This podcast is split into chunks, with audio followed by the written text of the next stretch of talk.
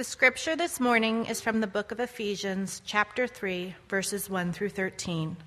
God's marvelous plan for the Gentiles. For this reason, I, Paul, the prisoner of Christ Jesus, for the sake of you Gentiles, surely you have heard about the administration of God's grace that was given to me for you. That is, the mystery made known to me by revelation, as I have already written briefly. In reading this, then you will be able to understand my insight into the mystery of Christ, which was not made known to people in other generations, as it has now been revealed by the Spirit to God's holy apostles and prophets. This mystery is that through the gospel, the Gentiles are heirs together with Israel, members together of one body, and shares together in the promise in Christ Jesus. I became a servant of this gospel by the gift of God's grace given me through the working of his power. Although I am less than the least of all the Lord's people, this grace was given me to preach to the Gentiles the boundless riches of Christ, and to make plain to everyone the administration of this mystery, which for ages past was kept hidden in God, who created all things. His intent was that now, through the church, the manifold wisdom of God should be made known to the rulers and authorities in the heavenly realms according to his eternal purpose that he accomplished in Christ Jesus our Lord. In him and through faith in him, we may approach God with freedom and confidence. I ask you, therefore, not to be discouraged because of my sufferings for you, which are your glory. This is God's word. Thanks be to God. Before I pray, I want to take a moment and let you know about something that you, I think you probably already saw, but it's been my desire one of my desires uh, to encourage the arts at Stonebridge. And whether that be painting, photography, music, poetry, dance, or any of the many other expressions that art takes, uh, it's been my hope that Stonebridge would embrace the arts and live those out in different ways. And I remember sharing this with one of our artists who is a member here at Stonebridge, Lee Williams, a number of years ago. And we've kind of had ongoing dialogue about this in different ways. And uh, as you walked in through the foyer today, uh, you may have noticed that Lee has just completed this magnificent piece of art that she's allowing to be here and remain reside here in Stonebridge's foyer. And uh, in your bulletin, you will see a description of that piece of art, uh, which declares God's majesty, you know, the coming of His kingdom to earth. And what's so beautiful is she's and she's captured in this piece how we live out our part in that through the stones of Stonebridge and other ways. And, you know, art's just one of those things. Because our God is an artist. All you have to do is look around at his creation and you see how artistic our Lord is. And art, in all of its forms, has a way of uh, displaying forth his glory and communicating things that, you know, the spoken word just can't. And so I'm thrilled and so thankful for Lee. And I promised her I wouldn't embarrass her by making her stand up or anything. But uh, she worked hard at this. And uh, if you see Lee, uh, thank her for her work in this. And also, I mean, I, I just think that as you read that description, I encourage you, take some time, even after the service today, to read that description and, and just ponder what that art is representing. And uh, I think uh, the Lord can use that in, in a number of ways. But Lee, thank you very much. As we pray now, we're going to take a moment and uh, not only pray for the Lord to open His Word to us, but I'd like to invite you to pray also with me for uh, those in Louisiana who've suffered so greatly this week. Uh, our deacons are already have talked about a possibility of doing something and how we can be involved in the relief effort there. Uh, we'll tell you more about that as able. But uh, let's pray for uh, those in Louisiana, even this morning, who are taking shelter in many of the churches around there. Uh, let's pray. Father God, thank you. Thank you that you are here with us right now. And Lord, I pray that uh, your presence, your very evident presence, would be manifest to those in Louisiana, Lord, um, believer and unbeliever, who are gathered together in churches and in little communities who've literally lost everything. Father, I pray that uh, you would use your believers there who have lost everything to show forth the hope that they have in you, that you could use this disaster for your glory. Lord, we pray for the relief work and we pray for those who have lost everything, that you would provide the resources to help them. Uh, Lord, that it would not take a long amount of time. And uh, Father, that you would encourage people from all over this nation and maybe even around the world to uh, help those in need. So we commit them to you. Uh, we ask now, Lord Jesus, that you would open your word to us and glorify your name this morning in our midst.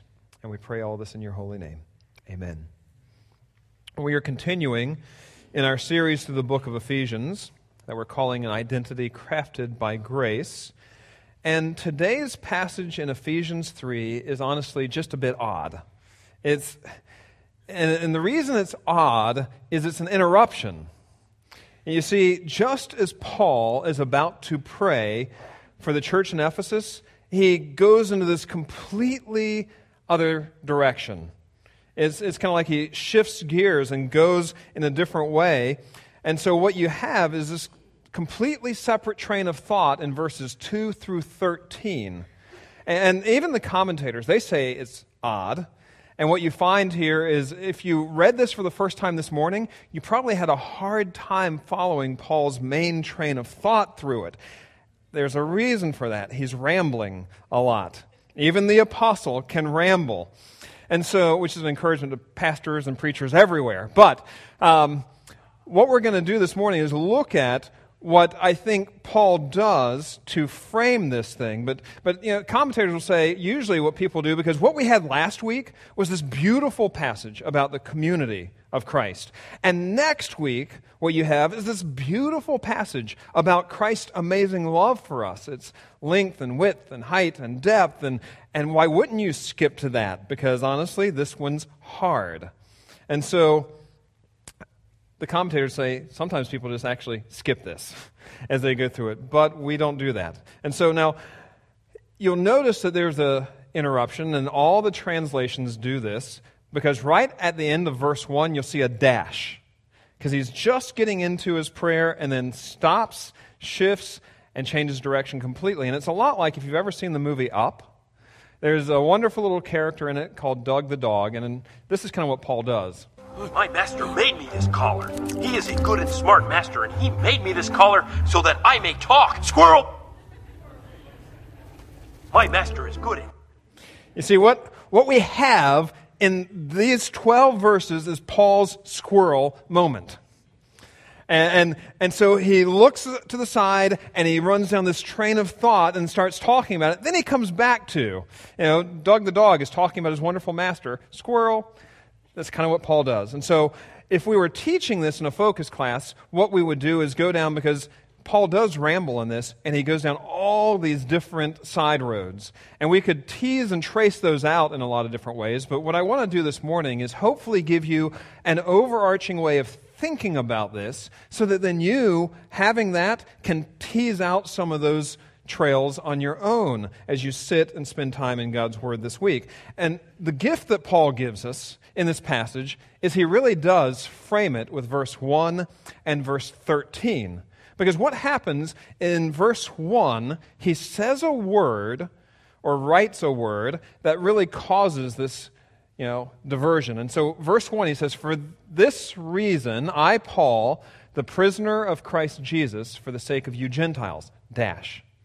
He's about to pray, and you'll see in verse 14, he picks right up for this reason with his prayer. But he thinks about the fact that I'm a prisoner. And here's this young church who knows I'm a prisoner. And then he ends this whole section with verse 13 saying, So I ask you, therefore, not to be discouraged because of my sufferings for you, which are your glory. And so what you see is Paul, he mentions the fact that he's a prisoner, and that makes him think about how the church at Ephesus is wrestling with this concept. And so he ends this diversion by saying, Don't be discouraged. Yes, I'm a prisoner. Don't be discouraged at my sufferings. And so this concept of suffering is what ties this whole thing together in different ways. And it's the very reason that Paul went into this diversion. And so what we see is that the Bible regularly mentions the reality of suffering. And that's where we're going to begin. The Bible, thankfully, it doesn't minimize it. It doesn't say that, oh, just ignore it, it's an anomaly. The Bible hits the concept and the reality of suffering head on in many different places.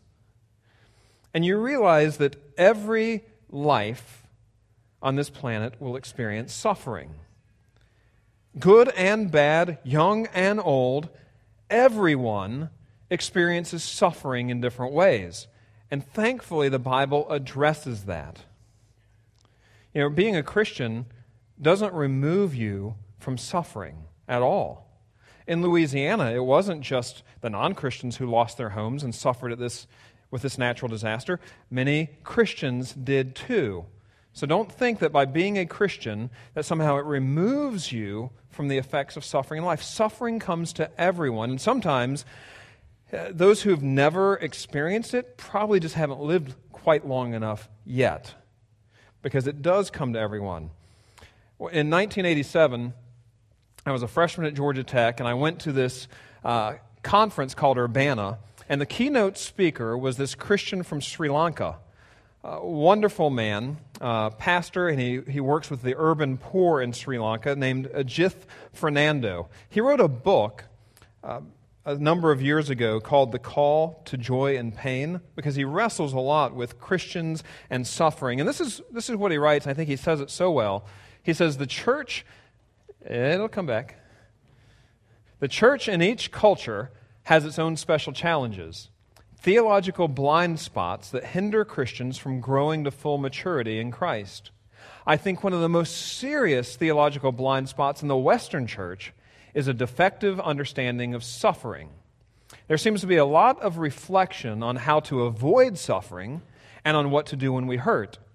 We have a lot of teaching about escape from suffering and therapy for suffering, but there is inadequate teaching about the theology of suffering. The good life, comfort, convenience, and a painless life have become necessities that people view as basic rights. And if they do not have these, they think something has gone wrong. One of the results of this attitude is a severe restriction of spiritual growth, for God intends us to grow through trials. Very biblical.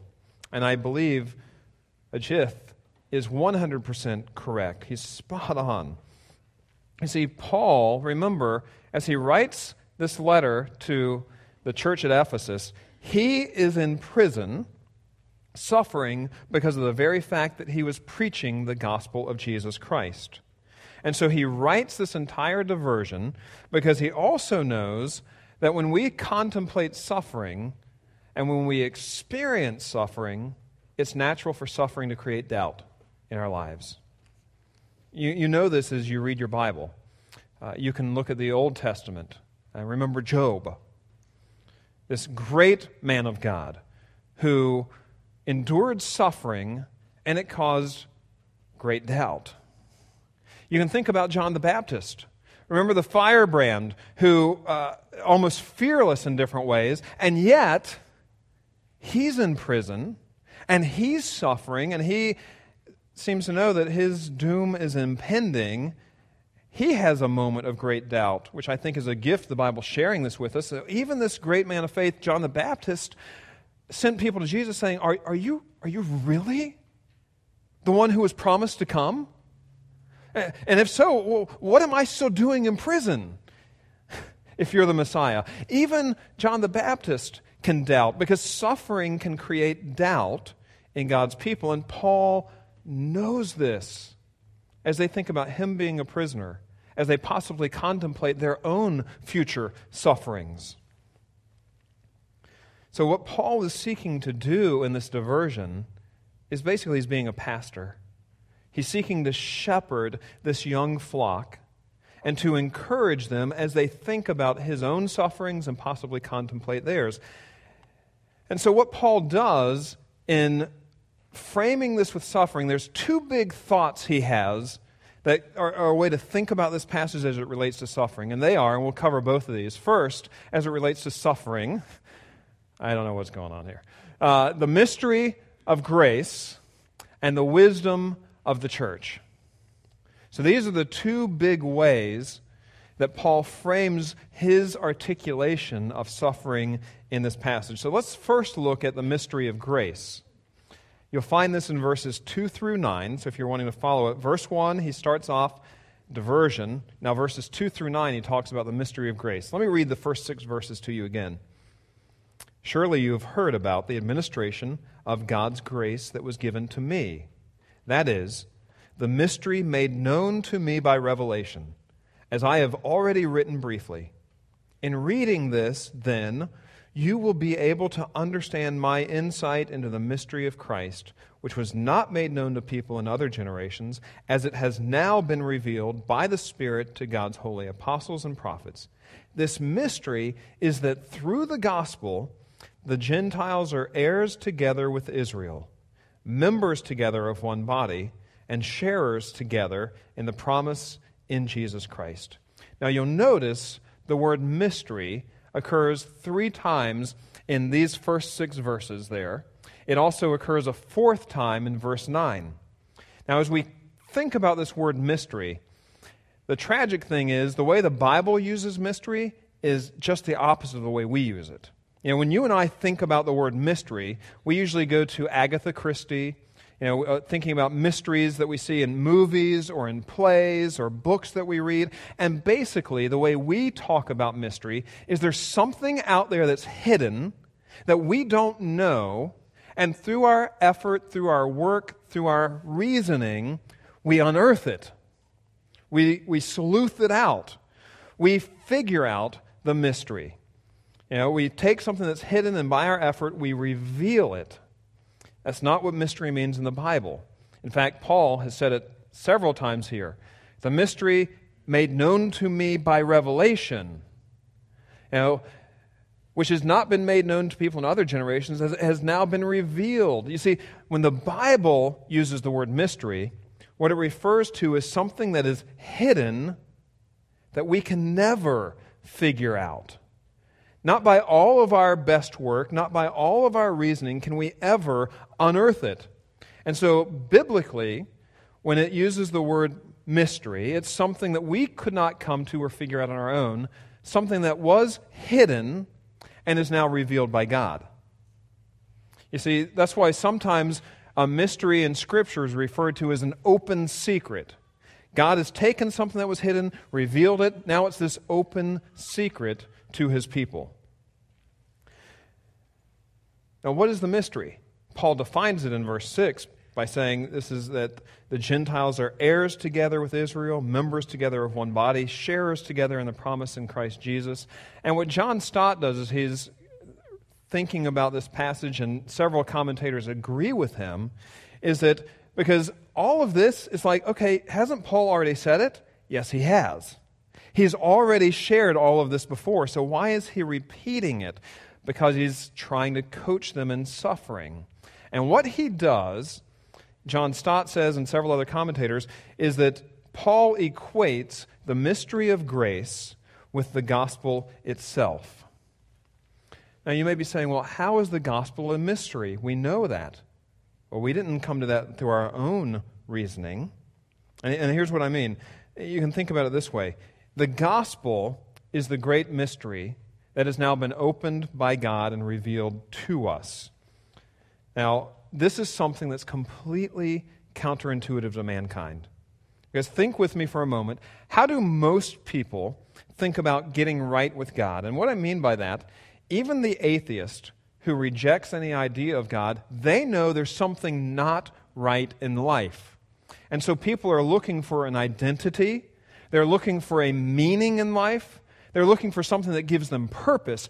Everyone at the core of their being knows there's something fundamentally not right.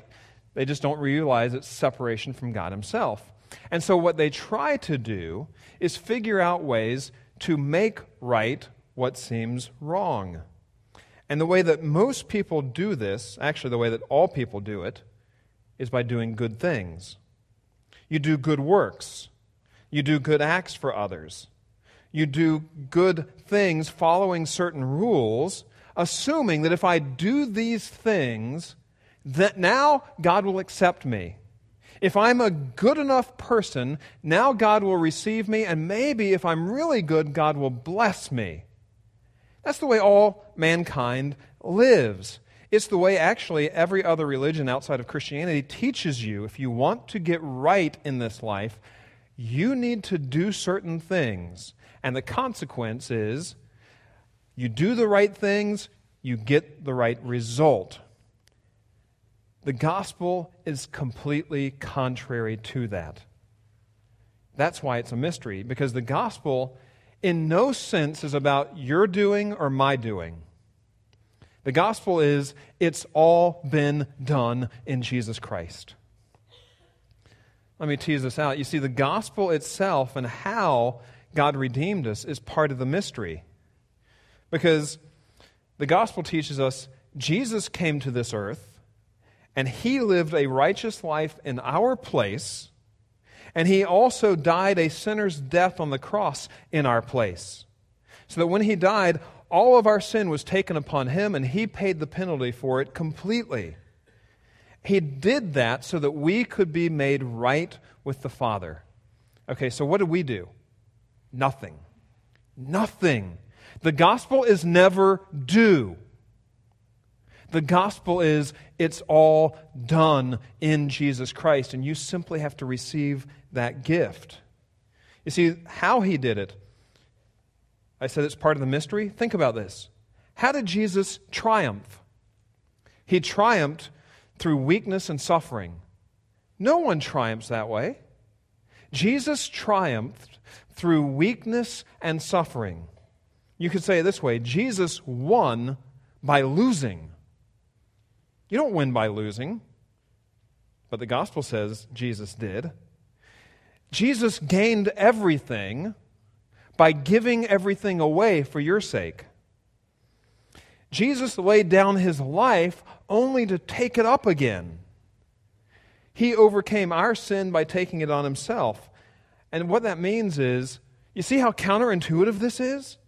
It's not how good we are, it's how good he was and is. It's not do, it's done. The gospel, that's why the gospel is such a mystery to mankind. We never would have figured this out. It's also why we are all saved by sheer grace.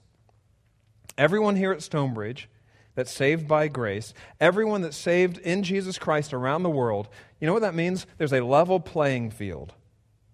No one in here is any better than anyone else. Our sins just take different forms.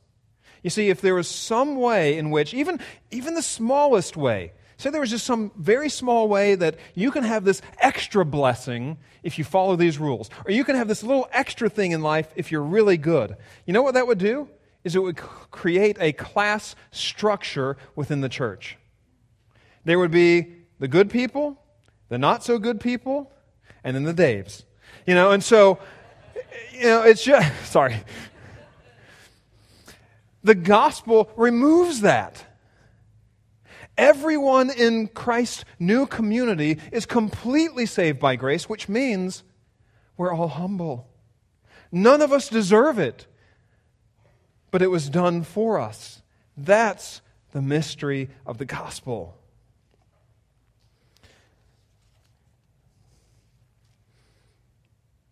See, what happens if you understand this and you let it get into your life it changes you and it changes how you relate to the Lord. That's why Paul in verse 12 writes this In him, in Jesus, and through faith in him, we may approach God with freedom and confidence. Because what the gospel does is set you free from all your striving, all your trying to prove yourself, all your own attempts to make it right. It sets you free from all of that. I love how Matt Chandler summarizes it. He writes The litmus test of whether or not you understand the gospel is what you do when you fail. Do you run from God and go try to clean yourself up a bit before you come back into the throne room? Or do you approach the throne of grace with confidence? If you don't approach the throne of grace with confidence, you don't understand the gospel. You are most offensive to God when you come to Him with all of your efforts, when you're still trying to earn what's freely been given. He is completely right. We are most offensive to God when we say, Look, God, look at how good I've been. Now you'll accept me, right? No, we're most offensive because now we've made it about ourselves. And the gospel isn't about our doing, it's about what Christ has done. Now, you may be saying, how does this apply to suffering? Very simply, what Paul is writing, and the reason he's rehashing a lot of what he's already been what he's already written, is that the mystery of grace can actually see you through suffering. Paul is reminding them of the gospel because he's saying, Remember, what I shared with you before and what I'm writing to you again in this letter now is the most important thing in life. In the gospel, you have the greatest treasure that can never be taken away from you. If you look at verse 1 again, if you have your Bible open, notice Paul doesn't say, I'm a prisoner of Rome. He doesn't say, I'm a prisoner of Nero or of Governor Felix. Paul says, I am a prisoner of Christ Jesus. Why?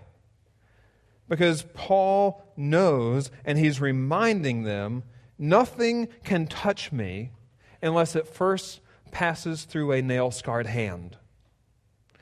I am no one's prisoner but Jesus' prisoner. What he's saying is that because of the amazing grace of Jesus, because of all that we have in Him and the future glory He's promised us, the worst that the world can do to you is nothing in comparison to what is promised to you. Because what's the worst the world can do? Abuse you, torture you, and eventually kill you. And Paul's saying that's nothing compared to what we have in Jesus Christ. Do your worst, world because as Christ took up his life, he will take up my life too. In this sense, you're bulletproof. And Paul's reminding them nothing can touch me. I'm no one's prisoner but Jesus Christ. You can have hope despite all circumstances. Don't shed a tear for me, Paul tells them. I am suffering because of the gospel, and the gospel is what will see me through no matter what. I encourage you, read maybe the uh, Church in the World insert in your bulletin, not now, after the services today, and you'll see on the front cover how in one of the African countries, the president of that country vowed he would completely eradicate Christianity. And he waged a war against Christians for 20 years.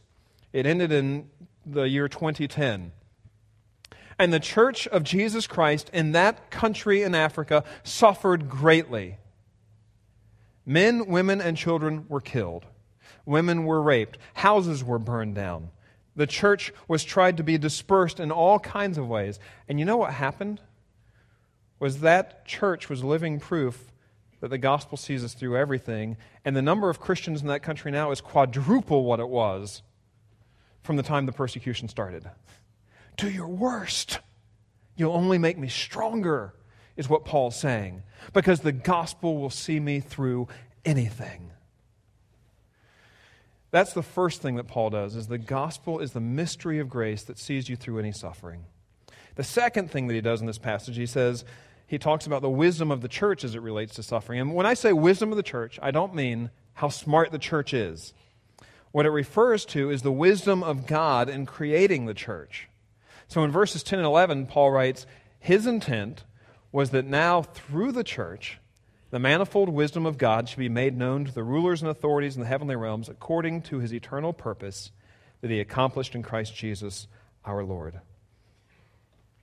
You see, the church displays God's wisdom as it embraces and lives out the gospel. Paul has already been telling them, and he says very explicitly in this passage, that it is the church that shows a watching world. It's the church that shows the watching spiritual forces in the universe how God is working to restore his creation. Remember, the great promise is this God is going to sum up everything in Jesus Christ.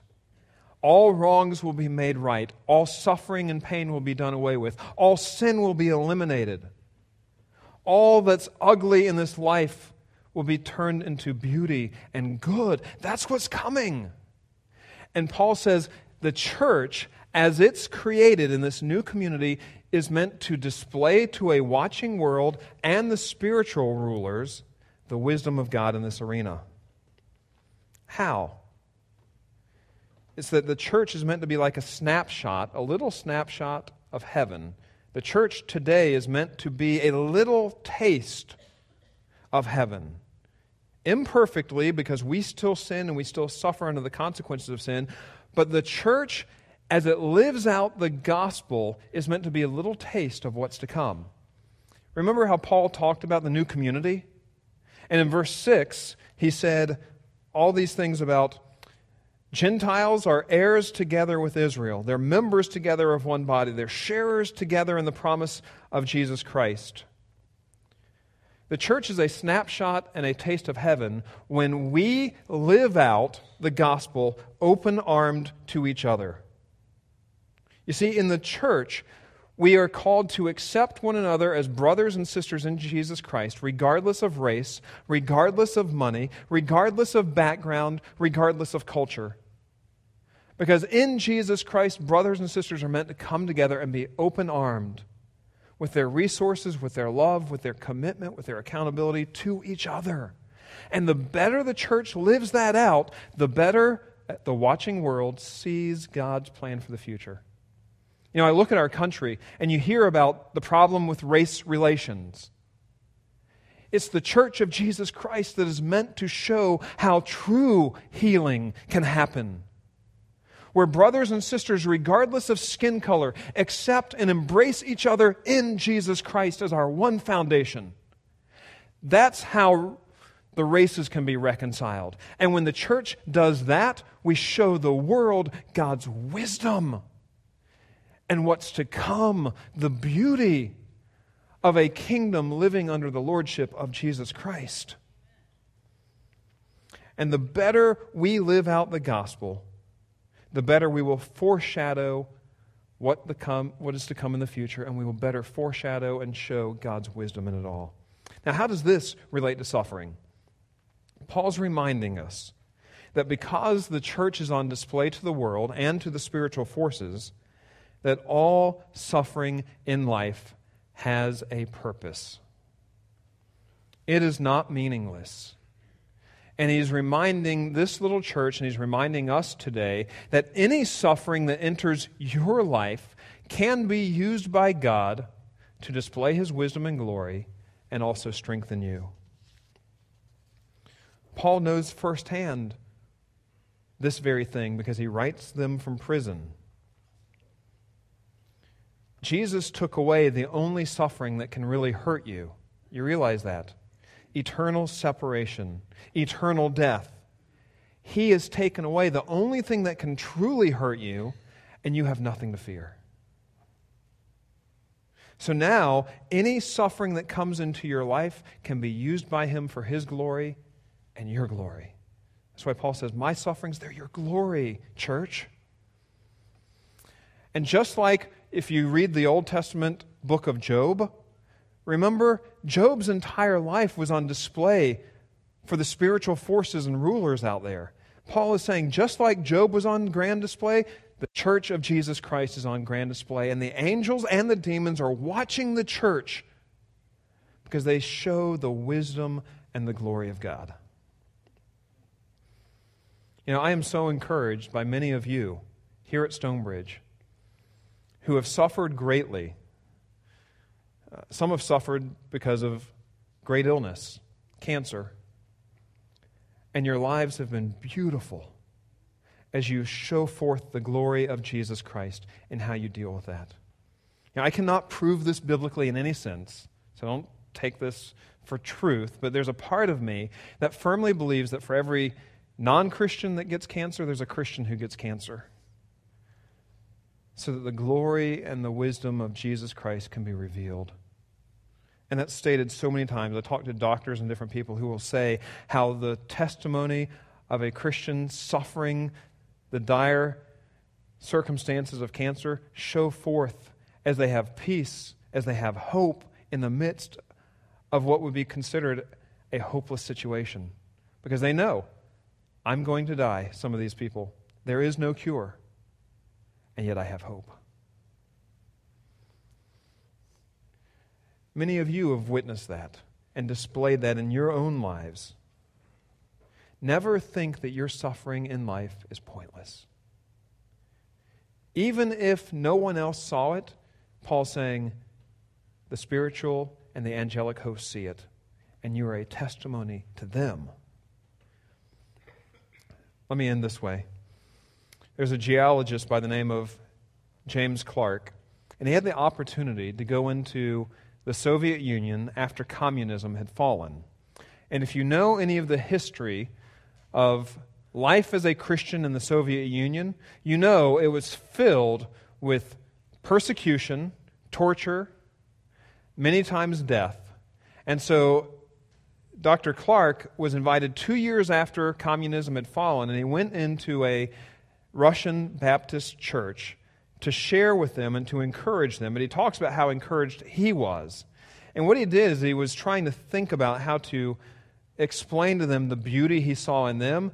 He drew from his own experience as a geologist, and he used this illustration. He said that what a lot of people don't realize is that clay, this very common thing, is composed of many microscopic clay minerals, clay crystals.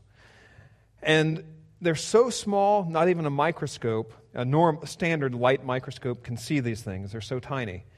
What happens when these clay mineral crystals get under pressure, they're not crushed and they're not made smaller, they actually grow.